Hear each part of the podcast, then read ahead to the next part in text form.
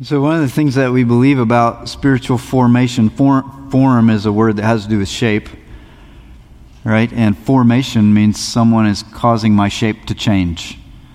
So, we, we believe that people aren't shaped right and we need to be reshaped. We need Jesus to change our shape to become more like His. One of the ways that happens is through the scriptures, through knowing the books of the Bible and how Jesus shapes us to himself through all of the words of Scripture. And so we've been doing this series over a couple of years at InTown called Learning to Love God's Word. We've been taking, you know, one, one sermon on each book of the Bible just so that we can hear something from every part of Scripture. And we've been going through the letters written by the Apostle Paul in the New Testament, starting with the book of Romans and working our way through. Last week, uh, we did the book of Titus. That's 12 out of 13. The 13th letter is a, a book called uh, Philemon, and um, 25 verses.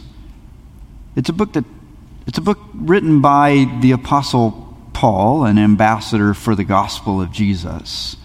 It's written to a man named Philemon, to a lot of other people as well, but Philemon is addressed by name. That's where the book gets its title. Philemon was a first century Roman Christian. Philemon was a slaveholder. And the Apostle Paul is writing him about a relationship with a man named Onesimus, a first century Roman Christian who was a slave in Philemon's household. How does this good news of the gospel transform the relationship between a slaveholder and a slave. How does this good news of the gospel transform the way Christians think about slavery itself? How does the gospel transform the way we think about our relationships today? The way we think about the long term effects of slavery in our nation and culture? The ongoing injustices because of racial divisions and racial harm that has been done in our nation. We believe the gospel has good news to speak to all of those things. And so, even though this is 25 little verses in the book of Philemon, it raises a whole lot of important questions. We want to address those honestly. So, in the summer of 2020, um, I started talking to a group of friends, and we decided to, to, to make a team effort to address those kinds of questions through a series we're calling the Philemon Project. And so, over 10 weeks, we're going to branch out from these 25 verses to consider a whole lot of other scripture texts and issues of, of uh, interpretation of the Bible and application of the Bible, what it would have meant to apply these things in the first century and what it would mean to do that in the 21st century. And so I'd like to take some time now to introduce you to our team. A couple of team members don't live here locally, and so we're going to have them introduce themselves using videos. So, can we start with Thurman Williams? Well, good morning, InTown. It's great to meet you guys. I know a few of you. I'm a big fan of Jim Wirt and Angela Nance, and of course, your pastor, Jimmy Agan who actually was one of my professors at Covenant Seminary. I learned a ton from him um, about preaching and about Greek. Um, but one of the things I say about him that I love, especially over these last few months as we've been working on this project, is he is just a great guy, a great brother, and great friend. And uh, that's a part of this project with Luke and Stephen and Jimmy and I is, and we hope that comes out. And even if it doesn't, we're going to have fun right? We're enjoying each other as friends um, and brothers in the Lord, and we're learning so much from each other. So we're excited to be with you all and talk about this book of Philemon. Um, honestly, I've never preached on this before, thought about it, and I'm learning so much uh, from from the book itself, but from these other guys. And I hope that you all will too. I am grateful to you guys for your hospitality and inviting us in and including us. Um, we are just excited to be with you. I'm a pastor, I forgot to say this earlier. I'm a pastor in St. Louis um, at New City West End. We're actually a church plant that just started maybe a year and a half ago. Um, we were nine months in when COVID really hit. Um, mm. So, so we've kind of, we're, just like you guys, we're learning how to do church in a different way now. So that's great. Uh, but anyway, I am excited to be with you guys and looking forward to all that's going to come from this. So thank you so much for inviting us again and including us. And, and we're excited to see what happens. Good morning, InTown. This is Luke Bobo. I'm excited to join with uh, Jimmy, Stephen, and Thurman as we explore together the book of Philemon. You have my bio um, on your website, um, but let me say a little bit about your pastor. Um, I first met Jimmy, he was my Greek New Testament professor at Covenant Seminary. And you should ask me sometime why uh, I love your pastor. I encourage you to pray for us. Uh, this is a new uh, journey, and um, we covet your prayers. And before signing off, let me give a shout out to Jason Kane. He he endured a class for me last fall, apologetics and outreach. Uh, much love to you, and perhaps I'll get to see you in person. All the best. Bye now. As you can tell, Luke has a great taste in neckwear. Um, uh, so Thurman's in St. Louis. Luke is in Kansas City, Kansas, though I think he works in Kansas City, Missouri, but that's another conversation. Stephen Gilchrist is a team member who lives here in Atlanta. Stephen, you want to come introduce yourself and pray for us?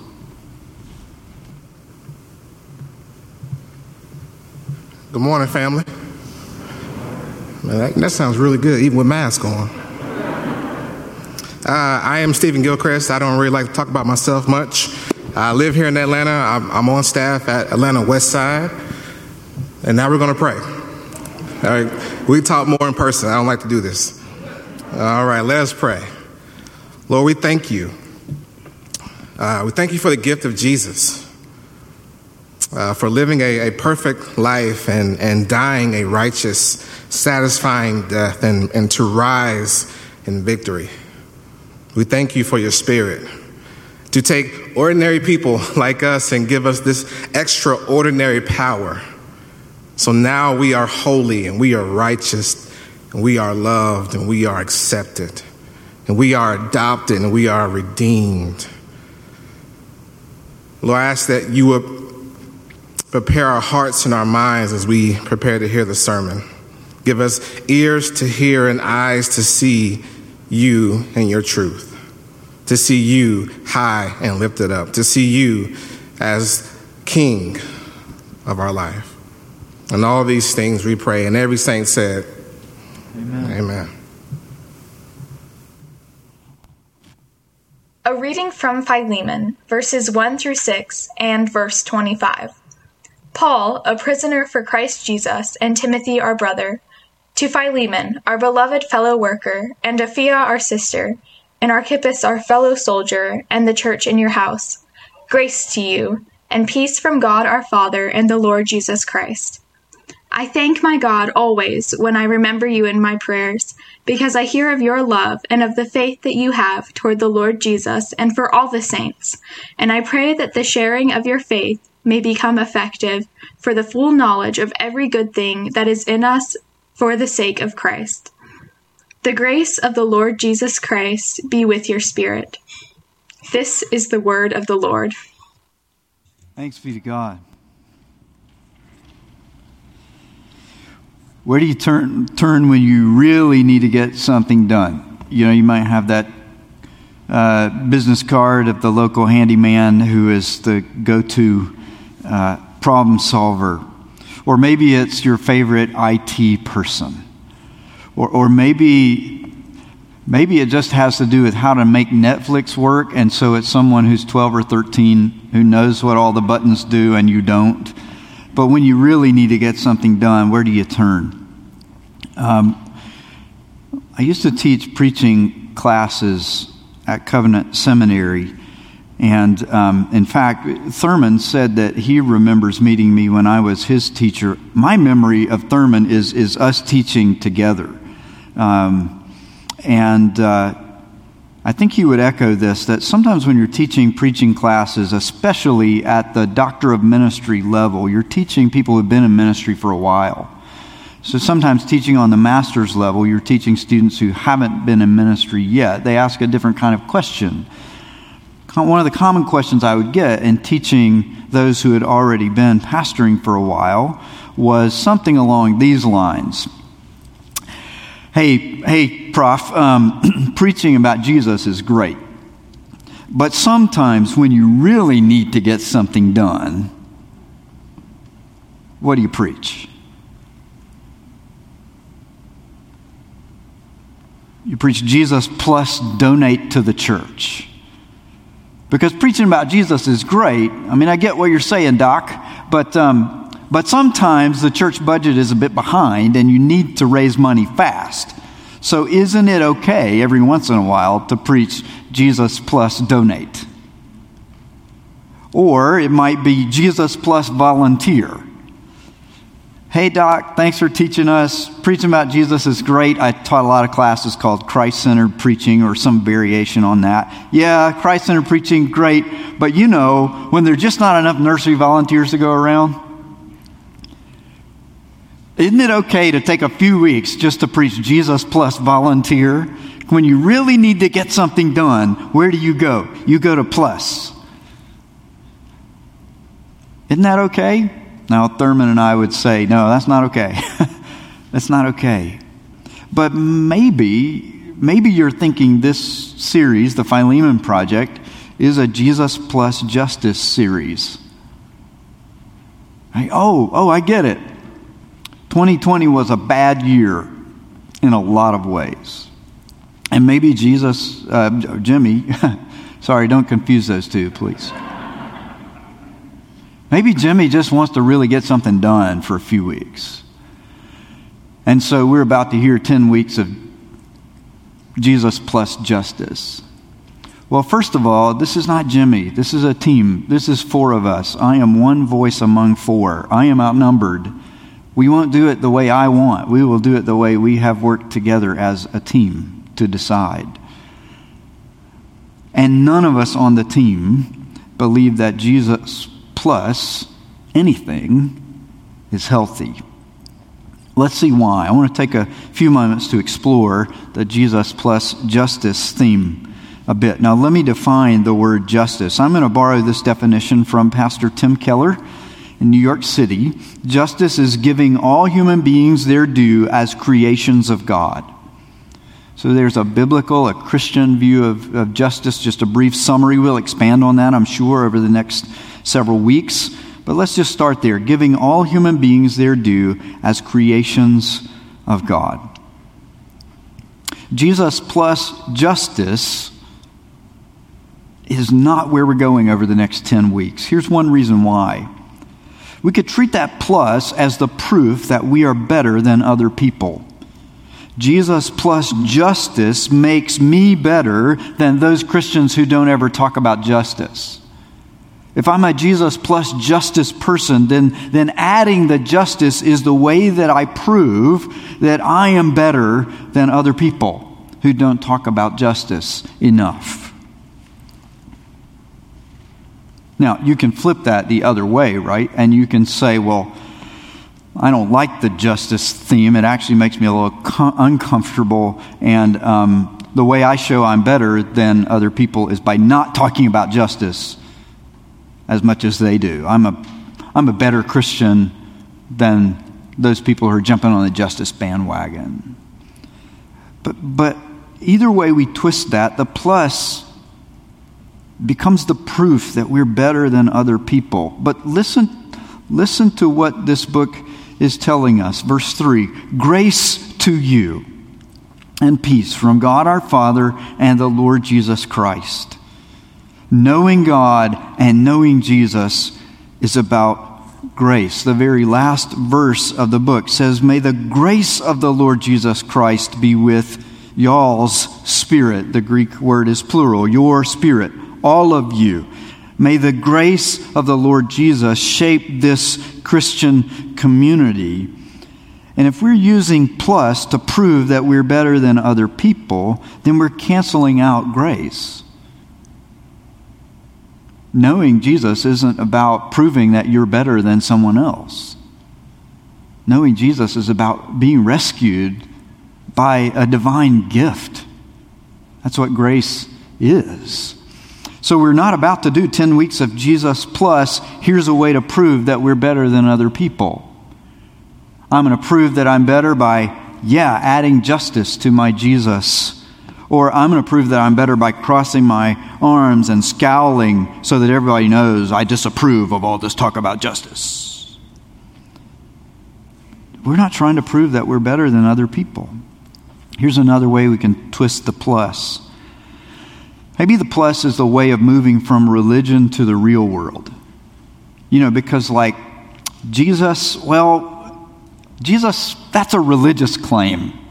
And, and we really can't know if any religious claims are true, can we? I mean, at the end of the day, how can we really know that Jesus is the way? How, how can we really know about Jesus? Because human people wrote these scriptures and we know their opinions, but we don't really know Jesus. So, because we can't really know any of those things, let's add something on so that we can be sure we're doing some real good in the world. So, maybe this Jesus plus justice thing is a way of saying religion is so unsure and, and so unstable that we want to move into something that will actually do good for the world. So, let's get away from the religious claims as uncertain as they are, and let's do some real good. Jesus, eh, kind of iffy. That's a religious thing. Not real sure about it. Justice, now we're on solid ground. Well, here's a problem.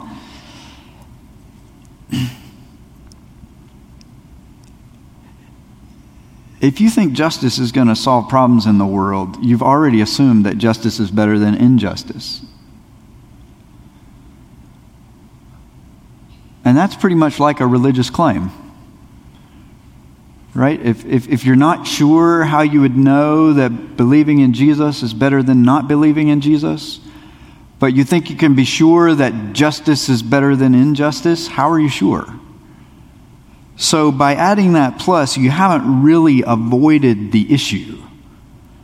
We need a justice that's rooted in something true and real and bigger than our assumptions.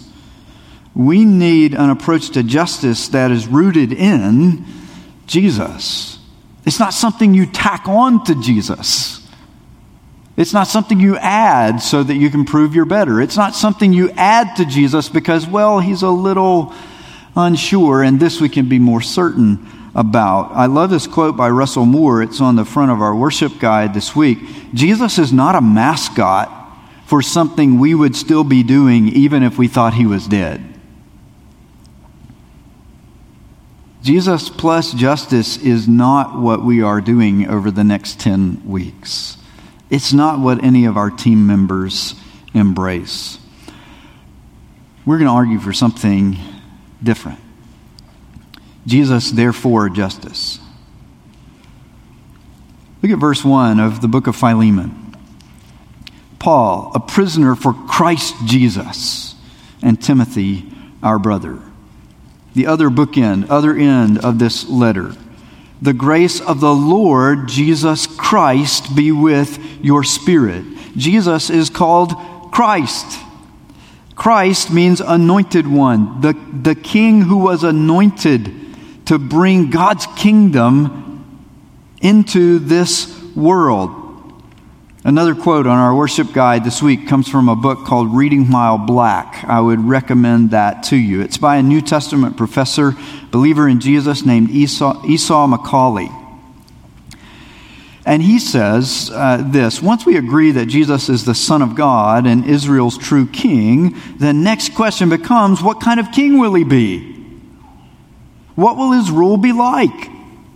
And then he says kingship in the Bible is linked to justice. So the moment we call Jesus the Christ, the Messiah, the anointed king, we are already talking about justice. Why are we going to talk about justice as believers in Jesus? Because Jesus is the Christ. Jesus is the Messiah. Therefore, we're already dealing with justice. Here's a reminder from the scriptures Psalm 72 is a great Old Testament summary of what you expect God's anointed king to do and to be. First four verses, a prayer. Give the king your justice, O God, and may your righteous and give your righteousness to the royal son. May he judge your people with righteousness. May he judge your poor with justice. Let the mountains bear prosperity for the people and the hills in righteousness. May he defend the cause of the poor of the people, give deliverance to the children of the needy, and crush the oppressor. Whatever other kings are like, whatever other leaders and rulers might be like, this is what the king who's anointed by God should be like. And you can't separate the king from justice according to the scriptures. Look at this other word in verse 3 of Philemon grace to you and peace from God our Father and the Lord Jesus Christ. Peace. Peace. It reflects the Hebrew word shalom, not just the absence of conflict, but the presence of flourishing, so that everybody who's under the reign of the king is flourishing. When the king brings about justice, it leads to the flourishing of all who embrace his reign. And there are some who live under the kingdom who won't embrace his reign, but will still be benefited by it. When we're talking about Jesus, the king who brings peace, we're talking about justice. There's also another key word here that links Jesus with justice. Not in a plus way, not justice to prove that we're better than other people, not justice because we're kind of iffy about Jesus, so we want something real solid to hang on to. But because we hold on to Jesus and we can know him as he's offered to us in the gospel message through the scriptures, then we're going to be dealing with Jesus because he's the king. And that's what he deals with. There's another word that points in that direction. It's the word Lord. Verse 5. Paul is thanking God because he knows Philemon is a man who has faith in the Lord Jesus. And the last verse of the book prays that the grace of the Lord Jesus Christ would be with the church. Now, to you and to me, the word Lord sounds like religious language. 99 times out of 100 these days, at least outside of Britain, where there's still a House of Lords and lords and ladies. But outside of that context, if you say Lord, it's, it's religious. That's what people would assume in modern English. But in the first century, that's political language. Caesar is the one who claims to be Lord. And if I'm a Roman citizen, then I submit to him. My first allegiance is to him. He is my Lord. That's a political term in the first century. It's also a, a, word that has to do with society and, and everyday relationships in first century Rome. Slavery was a normal feature of Roman society. It shouldn't have been. Why? We'll argue that case over the next 10 weeks, but it was because we live in a broken world. And when you use the word Lord in day to day life, well, you would say master in modern English, two ways of translating the same Greek word. It was a claim that, that I, could, I could be someone else's master. I could own them. I could have their sole allegiance. I could command them, and they were obligated to do whatever I would say. Caesar has my allegiance like that, and if I'm a master, a slave owner, I have someone else's allegiance in that way. In the first century, this was not religious language only. This was language that had to do with your everyday life and society, and it had to do with your politics. And now all of a sudden, you're saying, wait a minute, it's not Caesar who's Lord, but Jesus. My first allegiance is no longer to my politics, it is to the Savior who came to live and die to redeem me and this world and all who put trust in him. That changes everything. And wait a minute. I'm saying that I could own someone and claim their full allegiance as their master, their Lord. But if Jesus is the only legitimate Lord in this universe, that's going to have to change the way I think about these day to day interactions around this thing called slavery in my society. So, Jesus claiming, believing, trusting that he is Christ, Messiah, anointed King, trusting that he is the resurrected Lord and ruler of all things. That means that we're going to have to think a lot about justice. We're going to have to think about the, the peace and justice that Jesus came to bring. How does that reshape politics and the way I think about politics? How does that reshape the way I think about society? Even things that the rest of my society might say are quite normal, under the rule of King Jesus, I would say that doesn't seem like normal under Jesus. True justice is not going to come when everybody says Caesar is Lord. True justice is not going to come when everybody says you are my master, and I will do whatever you please. True justice is going to come when people submit everything about themselves to Jesus. That's what the Christian gospel says. He is the Redeemer, He's the Savior, He's the Christ, the King, the Lord, nobody else. Jesus, therefore, everything submitted to him, including how we think about giving all human beings their due as creations of God. But what is it about Jesus that would make us want to do that? Why would I want to submit everything to Jesus? Even if that's going to be hard for me because it's going to require me in some ways to go against the grain of politics in my culture. Everybody else around me is going to be saying Caesar is Lord, and, and I'm saying, wait a second, Jesus is Lord. That's going to be uncomfortable and awkward. That might, that might bring up some conflict. What would make me want to put myself in that posture? What if it means going against society? Well, what, what if I'm, I'm hearing someone say, Well, I am that slave's Lord and master? And I start to think, wait, wait a second, Jesus is the Lord. Not right for one human being to claim that kind of authority over another human being. Jesus is the Son of God. He's the only one who deserves that kind of authority over anyone. I'm going to have to stick my neck out and go against what everything my society says and stands for and considers normal. That's going to be really awkward and uncomfortable. What would make me want to do that? So we've got to dig into a third pattern. Jesus, therefore, justice tells us what to do.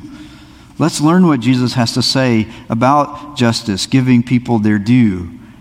Let's learn what Jesus wants us to do to bring his justice into our relationships as his people and into relationships with our neighbors. Jesus, therefore, justice tells us what to do. Jesus, grace justice, tells us what makes us want to do it. You see, under King Jesus, there is a kind of grace that is so beautiful and lovely.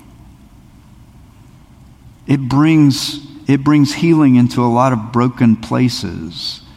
That it makes us love Him even more and it makes us want to follow Him as He leads us into places that might be awkward and uncomfortable. Here's one form of that grace. Under King Jesus, there is grace for people who are marginalized by injustice. Throughout history, people who have been known as slaves, p- people who were considered property, people who were unjustly enslaved and, and, and forced to do labor without any free choice in the matter, without any compensation. People who, if they were cared for at all, it was just so that the owner could get a better return on their investment, because a healthy slave can do more work than an unhealthy one. So sometimes you read documents about slave owners that, that seem to be kind to their slaves. But is it really kindness if, if I'm only keeping you healthy so that I can get more out of you? Throughout history, slaves have been mistreated in this way, and they've been considered subhuman. Aristotle famously said that slaves are living tools. That's an attitude that shaped the, the first century Roman Empire. Slaves were considered those who either weren't human at all, or if they were, it was only barely human. They didn't really belong to any group. They weren't allowed to dress in a way that showed that they identified with any ethnic group. In the Roman Empire, a slave was in, uh, required to wear a, a special hat when they went out in public so that you would know they don't belong here. Living tools at the margins of the human race under the absolute control of someone who claimed to own them. If you want to see that, it has to do even with naming, right? You don't get to keep your name. I own you now, I'm going to change your name. So Philemon had a had a slave that he named Onesimus. It's a word that means useful. A reminder of the absolute control that the master claimed. But now something has changed. And, and Onesimus, this person who would have been viewed under society as, as maybe not even fully human, only at the margins of humanity, a living tool, someone who belongs to the household like, like a hairbrush would belong, or like a rake would belong. And now, and now he is part of the church that meets at your house. He's part of your community. He doesn't belong like a piece of property. In fact, as we go through this letter, we'll hear the Apostle Paul said, he doesn't belong as a slave anymore. He belongs as a beloved brother. He's part of the family. He belongs in a totally different way now because Jesus is the King, because Jesus is the Christ, because Jesus is the Lord. This person who had been pushed out to the margins is now a brother. So, so people who have been pushed out, people who have been treated like they're barely human, people who have been treated as the, the only reason you matter is because someone else can use you or abuse you. There is grace for you today. In Jesus, there is grace for people who have been pushed to the margins unjustly.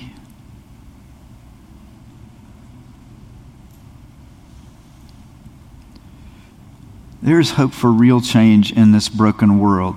The Apostle Paul wrote this letter about the year 62 AD.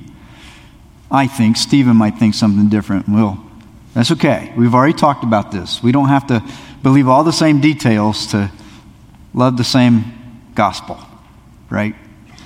And um, but about 62 AD, if you had told a slave in the Roman Empire at the year 30 AD that one day there would be a community of people whose primary allegiance would no longer be Caesar, but a crucified Jewish peasant. And because that crucified Jewish peasant got raised from the dead, those people would now give their allegiance to him in such a way that they would no longer consider you a piece of property at the margins of the human race, but they would start to see you as a brother. If you had said that to somebody in the year 30 AD, I don't think they would have believed you. And now, 32 years later, that's a reality for Onesimus. Brothers and sisters in Jesus, if we will believe Jesus and accept the grace that he offers us, it can really change this broken world in ways that you and I could not begin to imagine. What could Jesus do 32 years from now? To extend grace to people who have been pushed to the margins of the human race by injustice. One more thought. Under King Jesus, there's also grace for people who are blinded by injustice. There's grace for Onesimus in this letter. No longer a slave, but a brother. Family, not a tool, person. And there's grace for Philemon. Philemon claimed to have a right to own people. That was legal under Roman law, not legal under the laws of King Jesus. We'll be making that case over 10 weeks, but legal under Roman law. It was just normal in Roman society. It would have been quite legal for Philemon to beat Onesimus if he was displeased, to starve him, even to heat up a hot iron and brand him. Not right, not just, but legal. And the more clearly Philemon saw his rights under those Roman laws, the more he would have been blinded to the duties of the kingdom of Jesus. But there is grace in Jesus for people who have been blinded by injustice. These Roman laws were not just. Slavery is not just. It never has been, it never will be. Racism is not just. It never has been, it never will be. But sometimes it has been declared legal. And sometimes that injustice in the society around us can blind us and Jesus is willing to show grace to those who have been blinded. So Paul is writing to open the eyes of Philemon. Brother, there is grace for you. There is grace to transform your relationship with Onesimus. You think he has done you wrong. Put it on my bill. I'll cover it. Accept him, welcome him, not like a slave, but like a brother. There is grace to transform that relationship. There is grace, Philemon, to transform your attitudes. These injustices that are completely and perfectly in step with the laws of the empire, but radically out of step with the laws of King Jesus. There is grace in Jesus to change you if you've been blinded by injustice in this hard, cruel world. So, if there's grace for somebody like Philemon, then there's grace for us today. This means I don't have to spend the rest of my life trying to prove to you that I'm not a racist and never have been. I am now free to say, yeah, I have been. It's not right. I want to grow. Lord Jesus, show me grace to change. I no longer have to prove that I'm better. I no longer have to prove that the problems in the world around me weren't my fault. I never owned a slave. What do I have to do with that? I never went to a segregated school. Well, except for that one year I went to a private school. I guess that was segregated. But I never went to a segregated school. I wasn't me. I didn't write those Jim Crow laws. I don't have to suddenly adopt this defensive posture. Because if there's grace for people who have been blinded by injustice, I don't have to prove that I've never been blinded. You see the freedom that knowing Jesus gives us. We now have the freedom to sit under Him and say, Jesus, if I have been blind, open my eyes. Jesus, I will not sit before you and try to convince you that I've always been able to see 2020. Perfect Jesus. I've never been blind. I don't think Jesus is going to buy that argument. He knows me too well.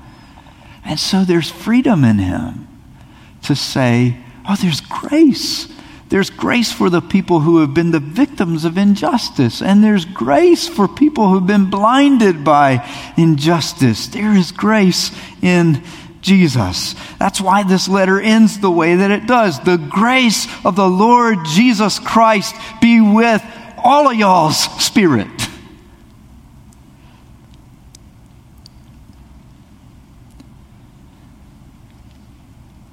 I want to be part of a bigger church. Don't worry, I'm not leaving InTown to be the pastor of a megachurch. I don't think they want me. But you're stuck with me.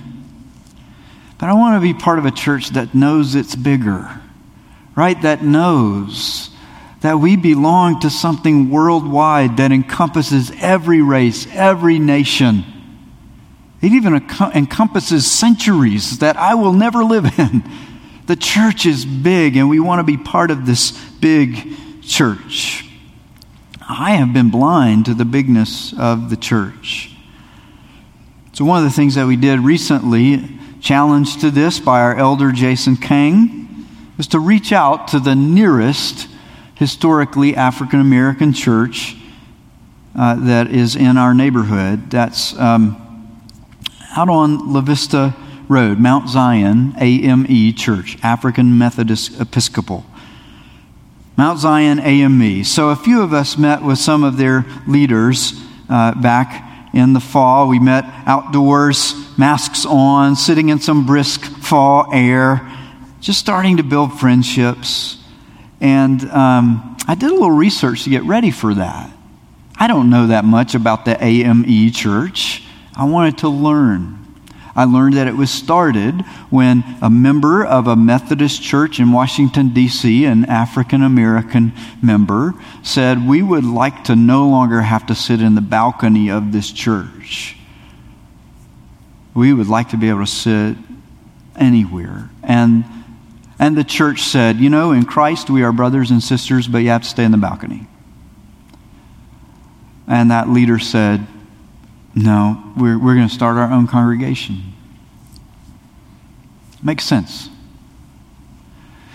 And um, then I learned that the next generation of leadership in the AME church involved a man named Henry McNeil Turner. I read that name and I thought, hang on a second, that sounds familiar to me.